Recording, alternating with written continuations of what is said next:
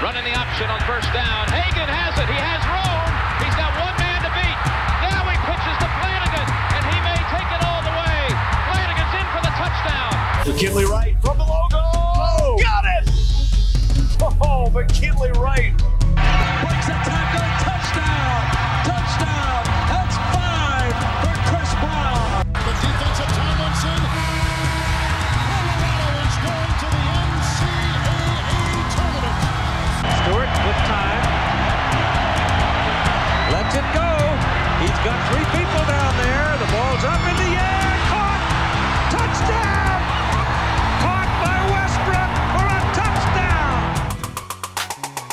They like my Colorado swag. Cause when I'm in that flag, I don't really, I don't really know just how to act. And when I'm in it go, you know I'm acting bad. Holly get a bus with my Colorado swag. My Colorado Welcome into the DNVR Buffs podcast presented by Green Mountain Dental Group. I'm Henry Chisholm, and uh, this is the last show before the game, which is really exciting. Um, we've got some news to get through. We'll start with all that, then go through the final Stanford pregame stuff, uh, hitting on things like uh, key matchups, that sort of stuff, and kind of just wrap everything up before the Buffs take on Stanford about 24 hours from now, um, 1:30 p.m. Mountain Time, Saturday on ESPN. No, not ESPN two. Got upgraded to ESPN. I almost screwed that up. Um, but yeah, that's the plan for the day. Oh, and of course, hit the DraftKings pick of the week. We'll talk through some of the other Pac 12 games to close things out. Uh, but first, I want to tell you a little bit more about Green Mountain Dental Group. We've had several DNVR listeners switch over to Green Mountain Dental Group over the years and make them their permanent family dentist. Um, they've reached out to us and let us know how great their experience was, and also they've thanked us for leading them to such a wonderful practice. Uh, that there's honestly nothing more rewarding than hearing that from our listeners. So please tell us about your experience with Green Mountain Dental Group if you uh, have made the switch. Um, if you didn't know, Green Mountain Dental Group is in Lakewood. It's about 15 minutes away from downtown Denver, um, and they're the best damn family family owned dentist in the metro area. And they're extreme Colorado sports fans, just like all of us. Um, they'll send you personalized cards when you become a new patient and their you know birthday cards all of that kind of stuff reminders to go get your teeth cleaned um, there's so many great things about green mountain dental group which is i mean first of all they treat you like family because it is a family owned practice um, but also if you schedule a cleaning x-ray and exam at green mountain dental you'll receive a free sonicare toothbrush so make sure you get that scheduled today all right. Um, let's start with the news. And I didn't pull my notes page up before this, which was really dumb. Okay, there we go. Um, first piece of news: uh, California versus Arizona State has been canceled. Um, but not for the reason anybody expected. Uh, just out of left field. Um, there's kind of like a backdoor cancellation. I think here's the best way to sum it up. Um, so of course Cal had to cancel their game last week because of uh, I, th- I think it might have only been one positive test. Yeah, at least according to Jon Wilner of the Wilner Hotline. Um, he uh he, he says that there was only one positive and basically what happened was um it was late in the week and they went through the contact tracing couldn't figure out like who should be held out or, or there were so many players who potentially could have come in contact that they basically just had to throw the whole thing off because they didn't know who was going to be testing positive the next day or the day after that uh, when they were supposed to play the game. Uh, so last week's game for Cal got canceled, um, but there was hope that they'd be able to play this week. Things got dark. Um, I think it was two days ago, maybe, that Jon Wilner again uh, tweeted that Cal's basically lining up for a fourth and 25. Um, but then the twist comes, and that twist is that Arizona State now has, quote, well in excess of a dozen uh, people out. Um, players, coaches, head coach Herm Edwards tested positive. He released a statement this morning, said that he is feeling good. Um, but basically there was like this backdoor crazy COVID problem um, that ruined things when it was starting to look like Cal was actually going to be able to play. Um, now it sounds like Cal might be trying to schedule another game. Um, since today is Friday, the last day before football games, this is the day where we really expect to see the majority of the cancellations. And this is also, I mean, in case you guys have like somehow found a way to not see coronavirus maps, you guys kind of know what's going on and that like in Colorado we're at like 15 times the the as bad as it has ever been here. Um, and that's kind of true at a bunch of places. Um, and that's why there probably will be even more cancellations today. Um, the question is just whether it happens to, the Buffs in my mind. Like, are we going to get Buffs games or not? Um, but it, it is in this. They're in this weird space now where they're trying to figure out if it's possible for Cal to schedule another game. Like, like knock on wood and all that. But say Arizona or not Arizona State, they did get a bunch of positives. Um, Stanford gets a bunch of positives, and that means that Stanford and Colorado can't play tomorrow. Well, can the Buffs just change their flight to get out to Cal? And uh, I guess I'm not sure if Arizona State was supposed to be playing at Cal, but there might be like hotel rooms already booked and you could try to like make that work. Those are the types of things that everybody's trying to piece together right now. And uh it's it's to not an easy thing to do. It's not an easy thing to do, but with so many cancellations, there are a lot of teams that are going to be left trying to find games. And maybe you even see a situation where a Pac 12 team plays a non Pac 12 team. Um, don't really know. Um, but um, let's see. Let's r- important reminder here is that Arizona State is supposed to come to Boulder next weekend.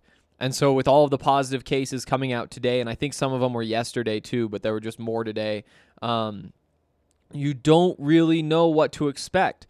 You know, the, the CDC guideline is uh, that, that I think it's 10 to 14 days you have to quarantine yourself after you first get symptoms if you test positive. And obviously, by those numbers, next Saturday is less than 10 days away. Um, but maybe there's something with like the testing negative afterward, that sort of stuff that could change some things. The problem for Arizona State is that uh, most of the positive tests are in an undisclosed position group. Um, so so they're all very much like it could be offensive lineman, could be defensive lineman. We don't know the position group, but we do know that they are concentrated in one area and that makes it a little bit less likely they could play next week. You know, but again, totally up in the air. Cal was able to turn around from a, late in the week COVID test that canceled the game to being able to play this week. Um, it just happens to be that they're playing a team that isn't able to play this week. Uh, so something to pay attention to there with Arizona State. Um, and also pay attention to see if the Pac 12 is able to reschedule a game for Cal because again, there's there is a chance, and we don't know whether it's a big chance or a small chance, but there is a chance that Colorado will be in this sort of position next week just because Arizona State's program will not have recovered in time. Um, again, waiting and seeing. Um, also important to note that since the pandemic has kind of gotten worse recently, um, Oregon, California, and Washington now require um, people crossing state lines to quarantine for 14 days. Um, in Oregon, the we we know already that Oregon and Oregon State athletics and things related to the Oregon and Oregon State athletics they'll get a pass. They won't have to do this, but we haven't totally heard um, what's going on everywhere. So again, another thing to pay attention to. Um, in more fun news, well, not all that fun. Here, we'll start with the fun part. McKinley Wright was chosen as preseason first team All Pac 12, which is really exciting. Um, he he won the regular season all first team All Pac 12 award each of the last two years. So it's not like this is. It, it, it must be nice to be McKinley Wright, where you get preseason All Pac 12 and you say, oh, yeah, that's just kind of like middle of the pack accomplishment. You know, for a lot of people, that would be the highlight of their life. Um, but just kind of shows where McKinley's at at this point. Um, it is kind of weird how they do that, though. You know, there are, there are a lot of things that you can complain about with the Pac-12 conference, but a lot of them aren't like super clear. You know, there, there's things like, well, why do they spend so much money on rent out in San Francisco? And you know, they would say because we want to be right around the where all the tech companies are and start building those relationships and that'll be valuable. And you can say like, well, it's been a decade and we still haven't seen that pay off. It doesn't seem like it's worth it. And then maybe you can make a bigger case, but it could be that right around the corner all that stuff does pay off. What's really weird to me is some of the smaller decisions, like how they do all Pac-12 basketball because the for the preseason and the postseason, it's structured so that 15 players get awards. Um, uh, there there's separate teams, but but what's weird about it is if you know that you want to give all Pac-12 honors to 15 players, it seems like it would be really easy. You know, you have five on the first team, five on the second team, five on the third team. Instead, it's 10 on the first team, five on the second team. There is no third team. It, it's just really confusing. It just doesn't really make sense why somebody would structure things that way when nobody else does anything close to that at any level. Um, so that kind of grinds my gears, I guess, is the point of all this. But I just, I just don't understand. And so he uh, was uh, the uh, McKinley Wright was like one of the 10 each of the last two years. He was one of the 10 preseason. But I feel like it would have been nice if they would have just let him be one of the five, or even just say, no, you're second team and have a little bit more depth there. I don't know. It looks good for the conference to have a bunch of all Pac 12 players, I guess. I don't know. Oh, and here's a quick tweet from Jon Wilner jumping back into that last stuff. Um, but he says if Oregon State is able to play in Seattle, the most likely shuffle would be Cal playing UCLA if Utah has to cancel. Nothing official, highly fluid. So they're doing their best to figure out what they can do. Um, we'll see what they come up with. Um, and hopefully it works out because again, the Buffs could be in that situation. Um, back to basketball though, real quick. One more note. Um, while McKinley Wright did get preseason first team all conference, the Buffs were picked seventh in the Pac 12, which surprises me. You know, I haven't been following the Pac 12 for all that long, um, but it, it, does seem like there was a pretty easy case to be made for Colorado to be a top five team and, and maybe a little bit tougher case, but still, certainly, in my opinion, a case to be made for top three. Um, and if they had come in first, I would have said, yeah, I think they've got pretty close to as good a chance at winning this as anybody. Um, I, I, I I've said this plenty of times before, but I think that this team gets knocked a little bit too much for losing Tyler Bey, who's a great basketball player, but I don't think that he's necessarily like irreplaceable. And you also have these great young players coming in, some of them from last year stepping into significant roles this year that I'm really excited about, but also some freshmen this year who can plug gaps in a way that last year there were some gaps that just couldn't be plugged. You know, backup point guard. Um, I mean, really anywhere in that backcourt, you could make a case. You know, as as as much as I, I think that you know the book isn't written on somebody like Eli Parquet.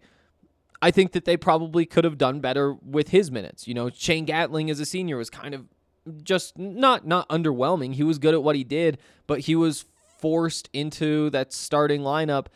And you know, I, I just wonder what this team is going to look like this year. And I think that some of the gains in areas outside of power forward might be more than capable of fulfilling the potential hole that is created by Tyler Bey's absence.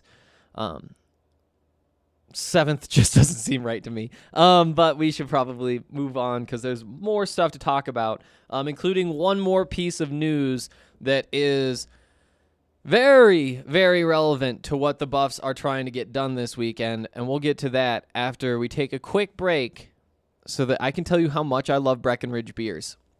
Breckenridge Brewery is the place to go for uh, all of your beer needs. They have a bunch of awesome beers from the Strawberry Sky, the Avalanche, to the Mango Mosaic, to the Mountain Beach. Um, they have Christmas beers, the Broncos Country Hoppy Pale Ale, the Palisade Peach. So many different beers that you can try.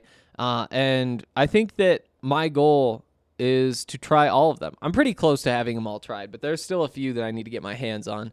If you guys want to check out any of these beers, then you can go to the beer locator on the Breckenridge Brewery website, and it will tell you exactly where you can go to pick up whatever beer it is that you want to try.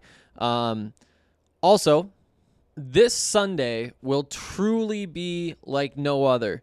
With this weekend's major golf tournament, along with both professional and collegiate football, there will be no shortage of action.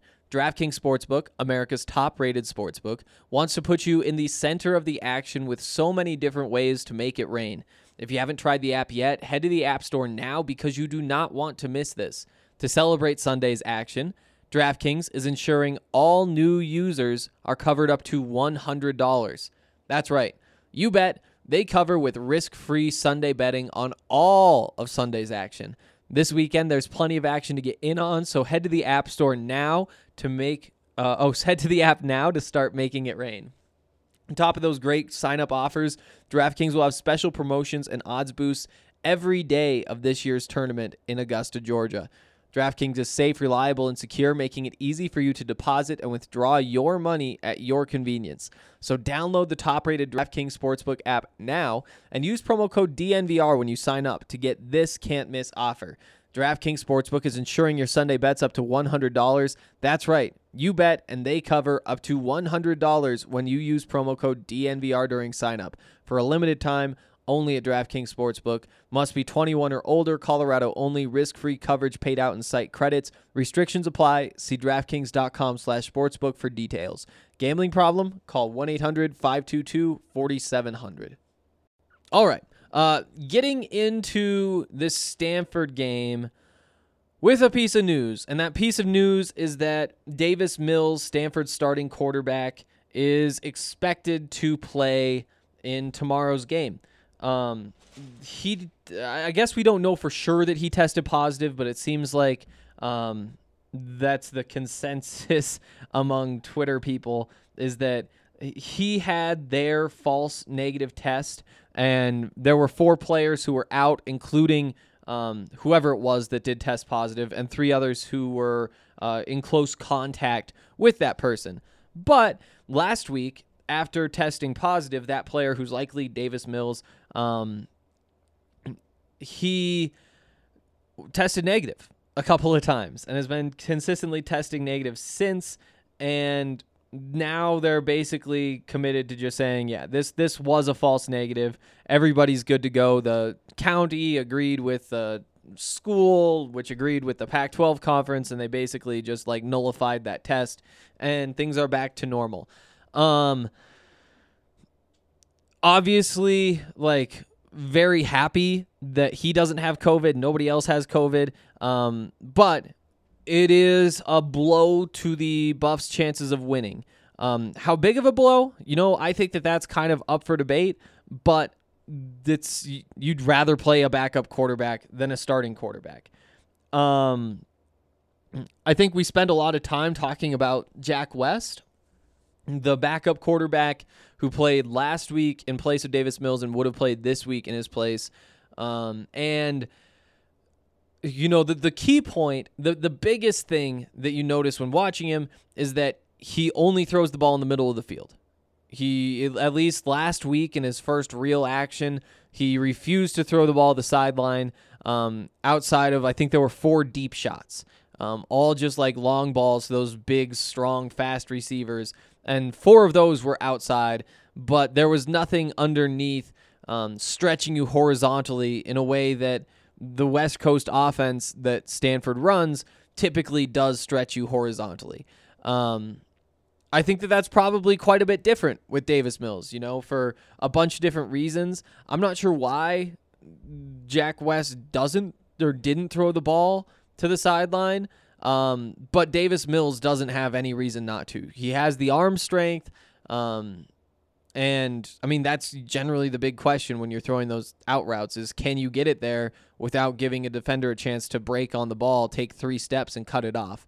Um, and in college football, you're probably less than 50-50 with quarterbacks who can do that. You know, Power 5, it's a it's a different story, but that is one of like the big disqualifiers when going to the NFL. Now, with that said, Davis Mills still does like to work the middle of the field, and he still will do I think probably the majority of his work over the middle of the field. But the difference is that you know, my pitch for the game plan was play off on those outside receivers. Don't let them get on top of you. And if Dave or if uh, Jack West wants to start throwing little out routes to him underneath your coverage, let him let him convert a couple of those before you start getting too worried about covering anything inside of like 10 yards outside of the numbers. That's different now you do have to play Stanford a little bit more straight up. Um, moving on from like where they throw the ball, the biggest difference is Davis Mills has a, a great arm. Um, he can fit the ball into a bunch of tight windows. He can be incredibly accurate. Um, sometimes he can decide too soon where he's going to throw the ball and make some throws that he probably shouldn't make. But a lot of the time, he's able to complete those throws either because his arm is just so good and he was able to hit the window, or because his receiver. Remember, these receivers, the starting receivers, are going to average about six two and 215 pounds. So they're big guys who can make plays for their quarterback. And, and a lot of the time, Davis Mills relies on that. And I think that that's scary for this particular Buffs defense because uh, it's been a trend now for uh, over a year, I guess, because of the way the seasons line up, that the Buffs cornerbacks don't always do a great job of making plays on the ball. You know, I think that if you were to grade them out in terms of what they're best at and what they're worst at, their grade for being able to stick with a receiver would be a lot higher than their grade for being able to keep the ball away from the receiver when they are close to the receiver.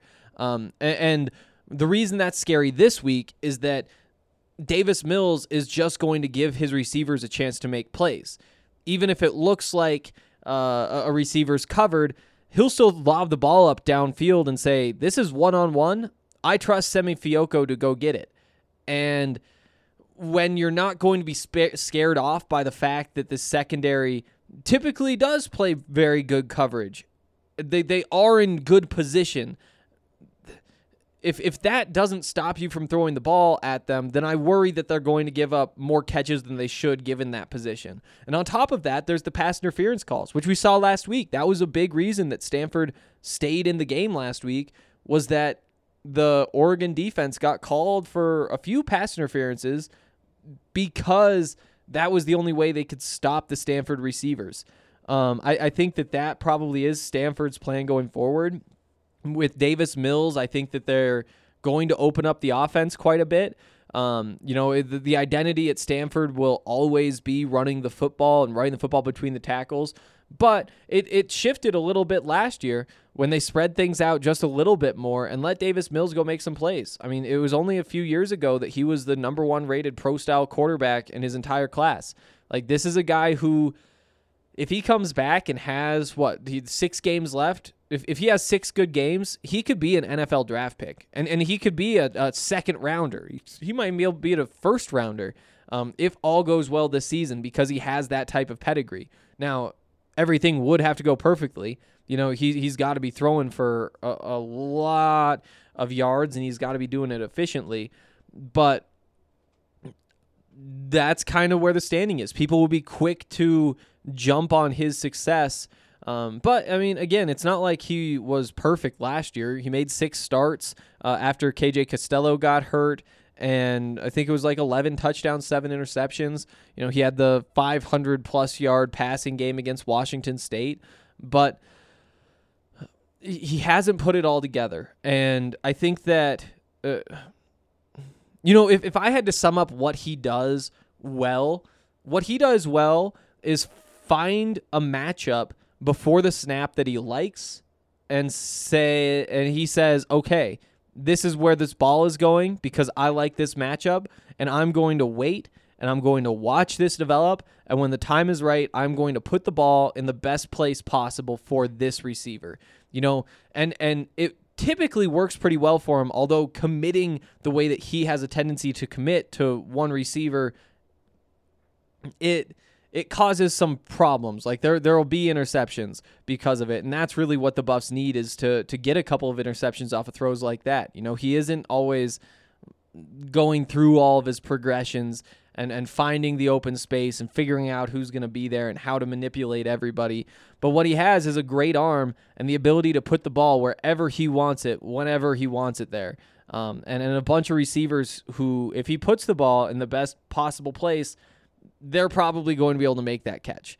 Um, and, and it's not necessarily the most like efficient offense. It's not the type of offense, you know, it's not Tom Brady being clinical, finding open receiver after open receiver after open receiver. Um, but with a big arm quarterback and a bunch of really big physical receivers, it can work, especially when you're forcing defenses to pack the box with that offensive line.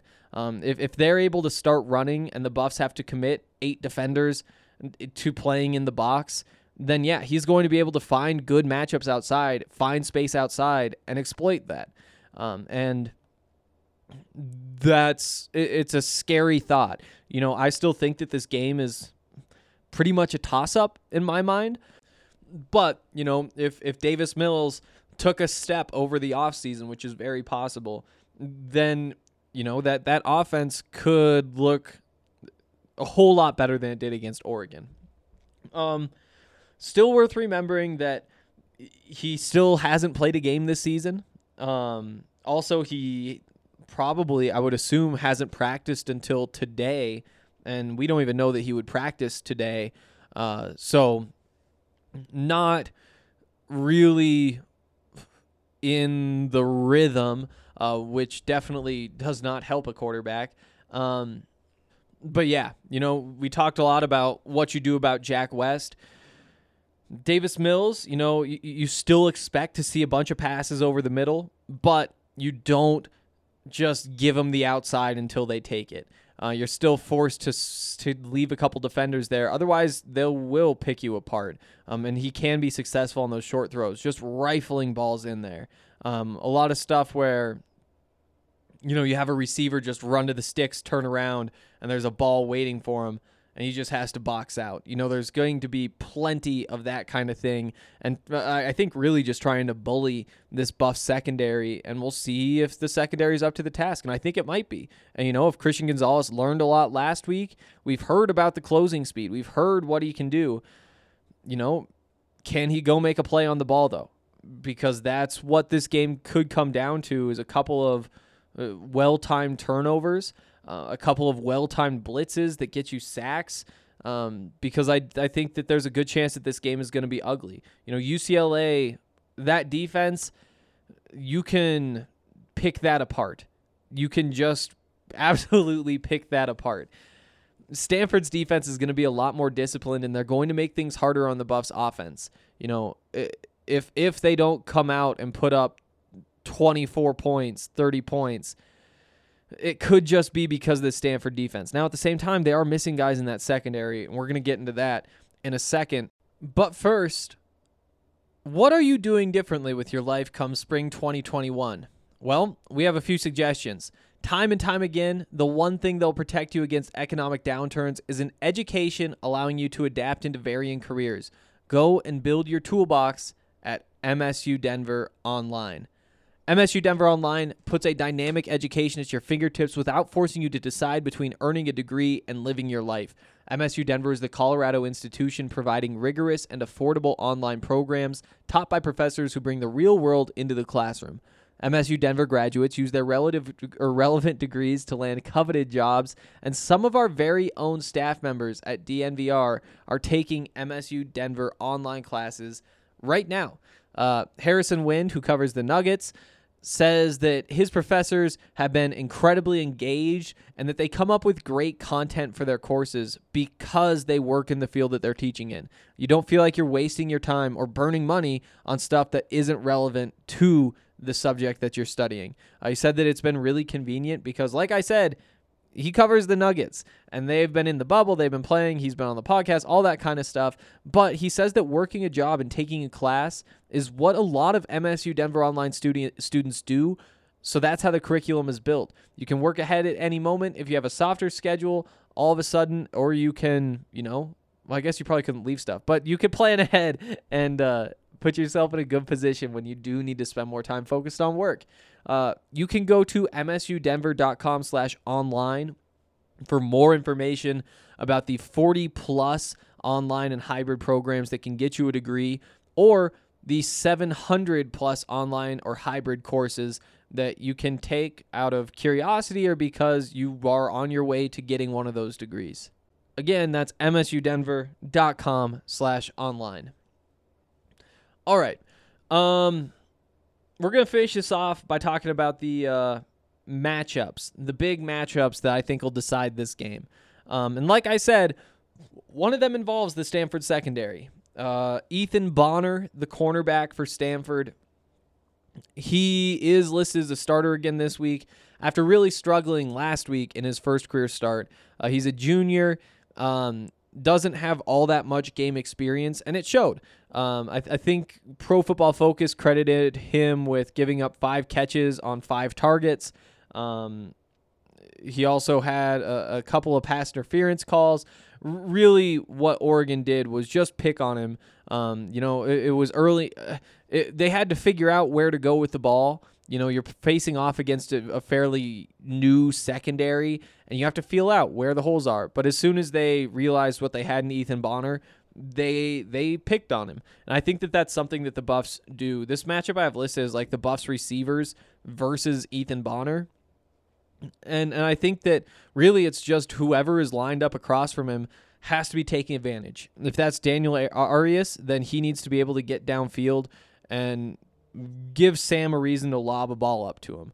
You know, if if it's K.D. Nixon, who we still don't know what his status is, um, you know, he's got to be able to create space, get a little comeback route or something, get the ball and turn back around and get upfield.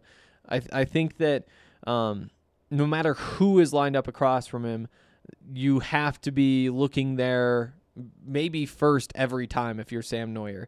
Um, Ethan Bonner, by the way, number 13 on defense for Stanford. The uh, next matchup features number 13 on offense for Stanford.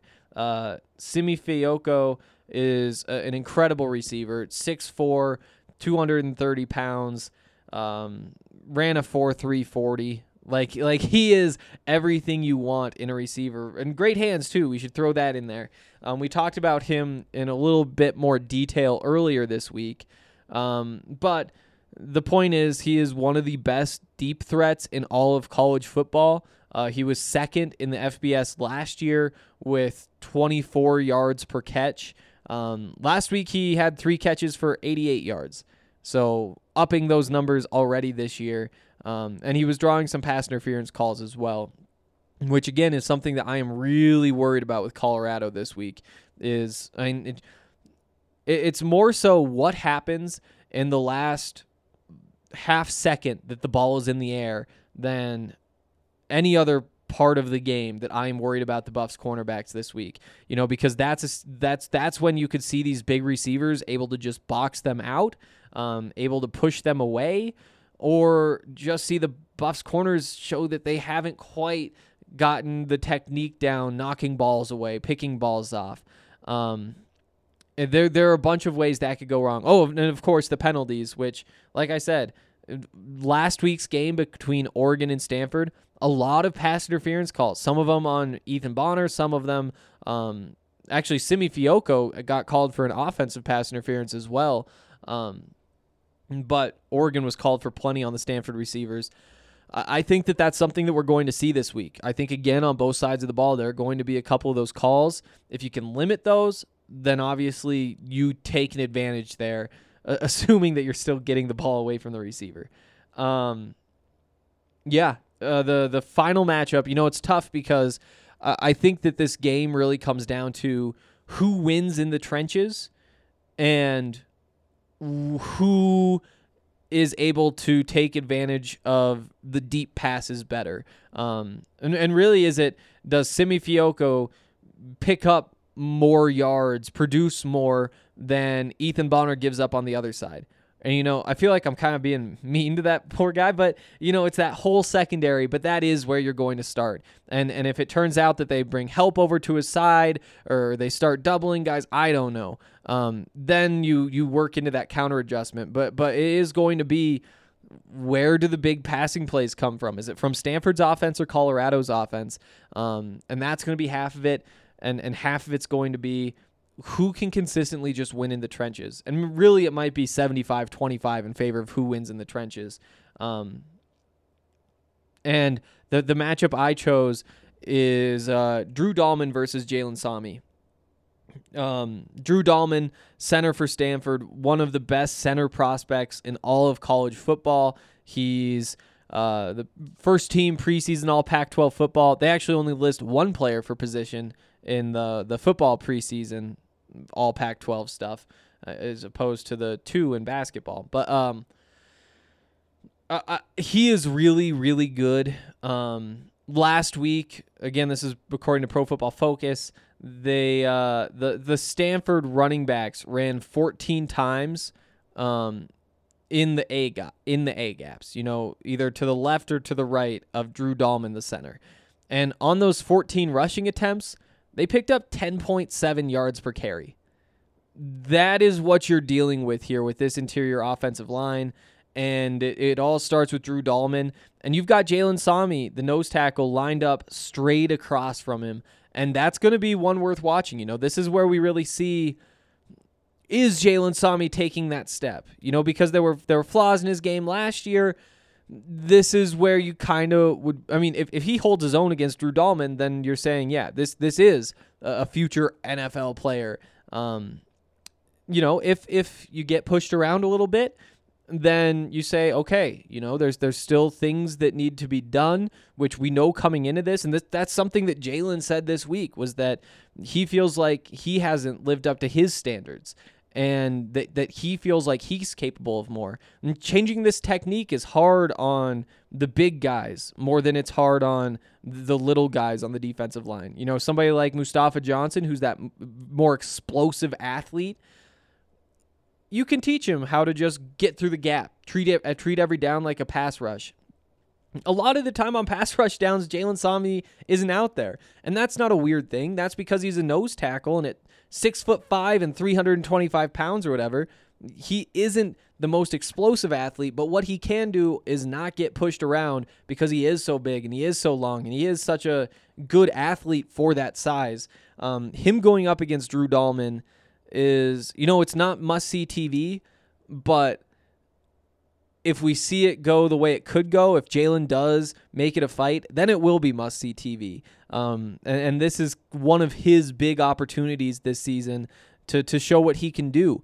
Um, because you know he isn't going to like the NFL draft this year or anything, but like I said, Drew Dalman is and all of the scouts from all of the teams that are interested in Drew Dalman, which is going to be pretty much all of them, they're going to be going back through Drew's tape. They're going to be watching at least a few of the games. If they're thinking about actually drafting him, they're going to be watching all of them. In a shortened season, you're almost guaranteed to be all over scouts' film um, this spring if you're Jalen Sami. Um, just because, like, he, they're only playing seven games. Stanford's only playing seven games, and and so when they go back and look, how did Drew do? They'll say, well, he did it well everywhere except for against Jalen Sami. Let's keep that name in mind next year. Um, so big week for Jalen. Um, big week for this entire defensive line, though. Really big week. Um, you can start by talking about um, Drew Dalman, the center, uh, but the right tackle, Foster Sarell, he's another one who's going to be in the NFL sooner rather than later. I guess he's a senior. It's going to be a year from now that he's in the NFL. Um, the the rest of the line, all the the three sophomores that they have next to the two seniors, they're very good prospects. They're very, very good prospects. You know, we may not have seen all that much of them so far, but they're they're Stanford offensive linemen, and you just know what you get. You know, it is a big loss for Stanford to not have Walker Little at that other tackle spot. You know, if they have Walker Little and they have Drew Dalman and Foster Sarell, th- I mean, that's immediately like there's no way that isn't a top 10 offensive line in the country. And in, there's a way that it could pan out where it's top three, maybe even just the absolute best. Losing Walker Little on that left left side, that's that's huge. And you wonder what that means for a quarterback like Davis Mills, you know, who isn't the most mobile. You know, I think any college quarterback can go pick up a couple of yards with his legs if you have to. And and that's basically what Davis Mills is as an athlete. You know, he's decent moving around the pocket, um, but that's where he wants to be, is in the pocket. And if you're able to get into that backfield and and beat him up a little bit because he'll stand there strong. Like he's not going to run away from guys, but if you can beat him up, get him on the ground, that changes things. And without Walker Little protecting his blind side, that really changes things. And it's kind of on this Buffs defensive line to get into the backfield and make things hard on him, knock some balls down, sack him, put him on the ground, even if you can't get there in time to get the sack. And this is going to be a fun game. And I think that this is a game that is going to be a bit of a change of pace from last week. You know, to play in the Pac 12, you have to be able to put up points. You know, it, Mike Leach might be gone, and you you don't have like one spot on the schedule basically every year where you're saying, okay, that's the week where if we win, we're going to have to have put up 45 points. So we just need an offense that's capable of that. He's gone, but that concept is still true with a bunch of guys or a bunch of these teams. Um, starting with UCLA, you know, it's like Karl Dorrell said this week. We knew that DTR was going to make plays. The question was could we make more plays than he does? And they were able to really limit those big plays in the first half. And in the second half, they started to get a little bit leaky defensively with the big run and the, the long ball. All told, they did a pretty good job, especially when you consider the circumstances. Um, this week, though, this week is different. This isn't one where you can just let a couple of receivers get loose and go get themselves 60 yards as crazy as that sounds going up against Simi Fehoko, you just can't let it happen. Um, because that defense, even though it is leaky and even though they gave up all those points to Oregon, it's still Stanford, and you still just can't quite trust that that's going to happen. I think what was the score of last year's game? Was it 17 13 that the Buffs won? I think that that's going to be kind of the range that we see this week. Um, but again, it's it's kind of tough to tell because you do have Simi Fehoko and you do have Jarek Broussard on the buff side. I don't know. I don't know. It's gonna be a, it's gonna be a fun one though, and I'm really excited. Uh, do I have any last thoughts? I don't think so. We ha- I guess we haven't spoken all that much today about the Buffs offense, and it is worth noting that Jarek Broussard just does two thirds of what he did last week, that's how you turn this not into a 17-13 game. You know, if this offensive line can open holes for the running backs against this defensive front for Stanford, which we've as we've been saying, you know, it isn't the fastest group. It isn't the fastest front seven. Does that mean that they're able to just bury this Buffs offense, just push everybody back and jam Jarek up before he even gets going? Possibly. Does it mean that there's no way that they can keep up with Jarek and that he has a real chance to actually get his 200 yard game this week. I mean, that's an unrealistic expectation to put on him, but there you you could see how attacking the edges of this defense could really go well for Colorado. You know, I think David Shaw, as we've said earlier in the, the, earlier in the week, David Shaw said like Stanford attacked the edges of our defense with a speed option, and it worked what happens in college football? The the next team does what the last team had success doing. So, are we going to see some of those option plays, um, trying to get Jarek in space or let Sam run with a little bit more power if he does cut upfield. You know, I, I like the idea, but you also have to know that Stanford's going to be prepared for it. Um, attacking this defense, you know, I, I really think you got to get to the edges. We really didn't see any toss plays or anything like that for Jarek last week. You know, in the NFL, you're seeing a lot more um, of this play where you line up in the shotgun. Um, maybe you got a tight end in the game. Um, and instead of like handing off the running back or handing off to the running back on the inside zone with him like running from right to left, when he's on the right side of the quarterback before the snap, you snap the ball, he runs further right, and you just pitch him the ball, and he's out in space. You know, all these little things that can be added in as counters. I'm excited to see where this offense goes. I'm excited to see where Darren Chiaverini takes it. Um, stretch the edges of this defense, throw some deep balls, um, get Daniel Arias a few chances to go up and make a play, and if it works, then give him a few more. And you know, if if he's on number 13 in red, that's probably the situation where you want to be calling those plays. Um, you know, there's again, there's a real chance that Ethan Bonner just had like a tough first start, which can happen. You know, Christian Gonzalez made some mistakes too. But you keep stressing that part of the defense until they shore it up. And maybe it already happened maybe it's going to happen next week and you're able to take advantage this week. Um, but those are kind of the keys to me. Um, really big game in the trenches, but it could be changed by some deep balls on either side. Um, I, I like the Buffs running backs better than Stanford's running backs, but that Nathaniel Peat, their number two running back, he scares me. And again, this is kind of reiterating what we've been talking about all week, but the speed that he has seems like it could work very well for that offense if they did want to shift things and give him more of the touches than Austin Jones. Um, I think we've pretty much gone through all my thoughts. If you want more and you didn't listen to Tuesday's podcast, that's where we really got deep um, into what to expect from Stanford. Um, so, yeah, let's leave it at that. And move on to the DraftKings pick of the week. And we're going to run through some more Pac 12 action. It, it, went well last week. Um, if you guys were betting, I think the. I think I made two picks last week, um, and they were to take uh, Arizona State against USC. I think Arizona State plus, like maybe it was 14 points. That's a lot of points um, and it wound up being like a one or two point game. Um, and then Colorado, of course, was able to cover the six points um, that they were spotted this week, actually winning the game.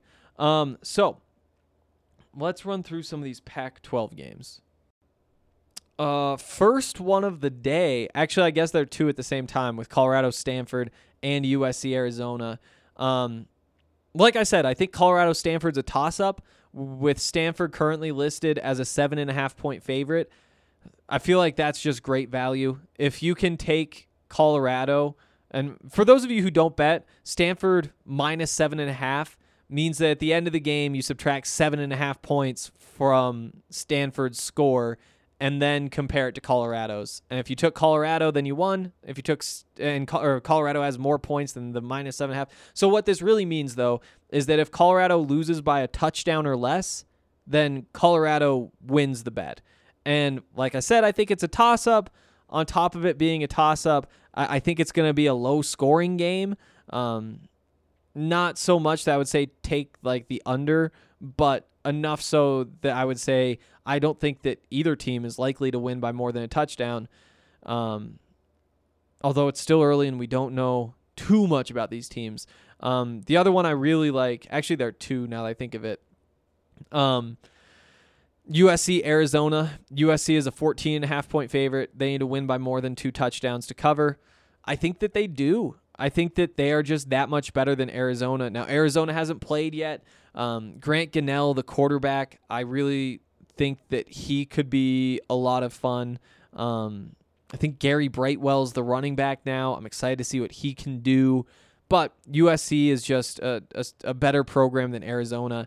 And I think that also Arizona State didn't get nearly enough credit for how good they are last week.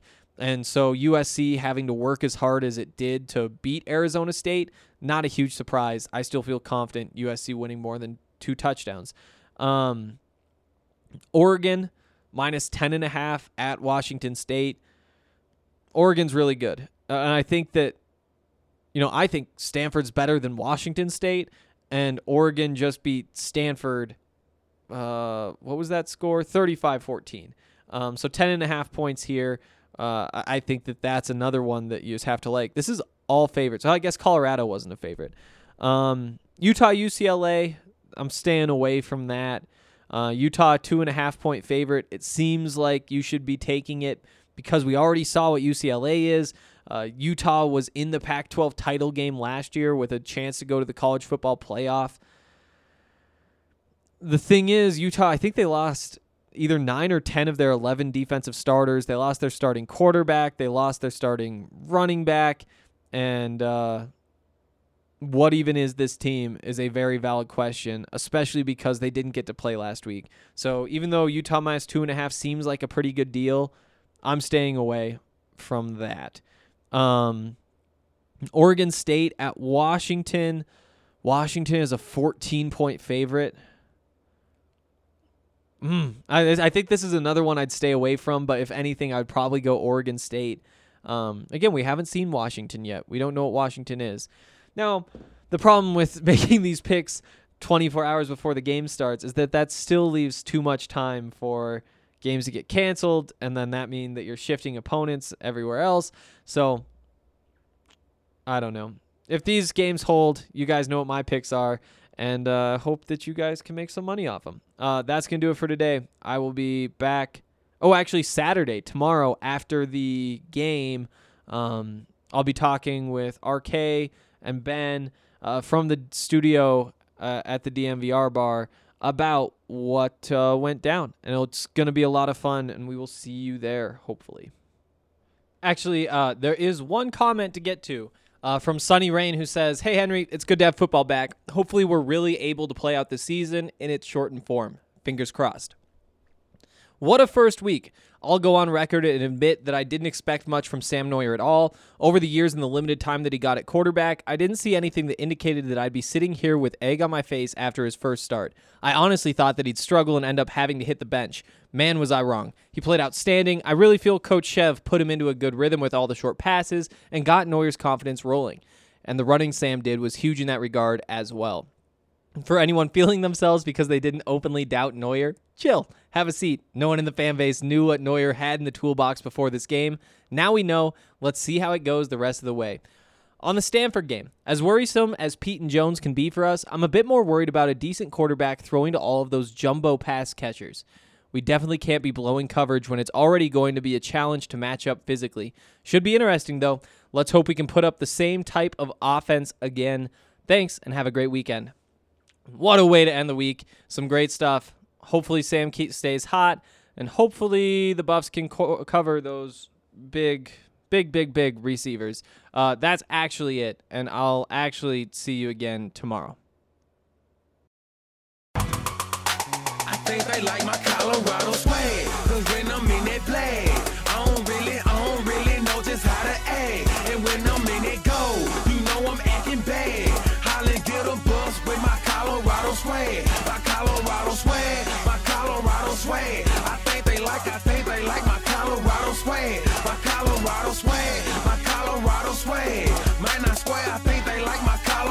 Swag. My Colorado swag is pushing 180. Speeding past competition, see you later, baby. baby. Colorado Army with soldiers like the Navy. And boat where we station, patiently awaiting. When I hit the field, it's so hard to behave. I'm Colorado swagging as the crowd do the wave. Look into my eyes, I can tell that you afraid. Uh-huh. Cause you know we finna hit ya. Hit ya, hit ya, hit ya. Hey, you on your own now, why you watching the official? You just better hope you make it to the next whistle. And we playing with you, you can get it anytime. Yeah. It started at the scrimmage, we gon' win it at the line. Yeah. My Colorado swag in the middle of the ring. ring. Throwing blows, knocking down team after I team. They like my Colorado swag, cause when I'm in that play, I don't really, I don't really know just how to act. And when I'm in that goal, you know I'm acting bad and get a bus with my Colorado swag. My Colorado swag. My Colorado swag.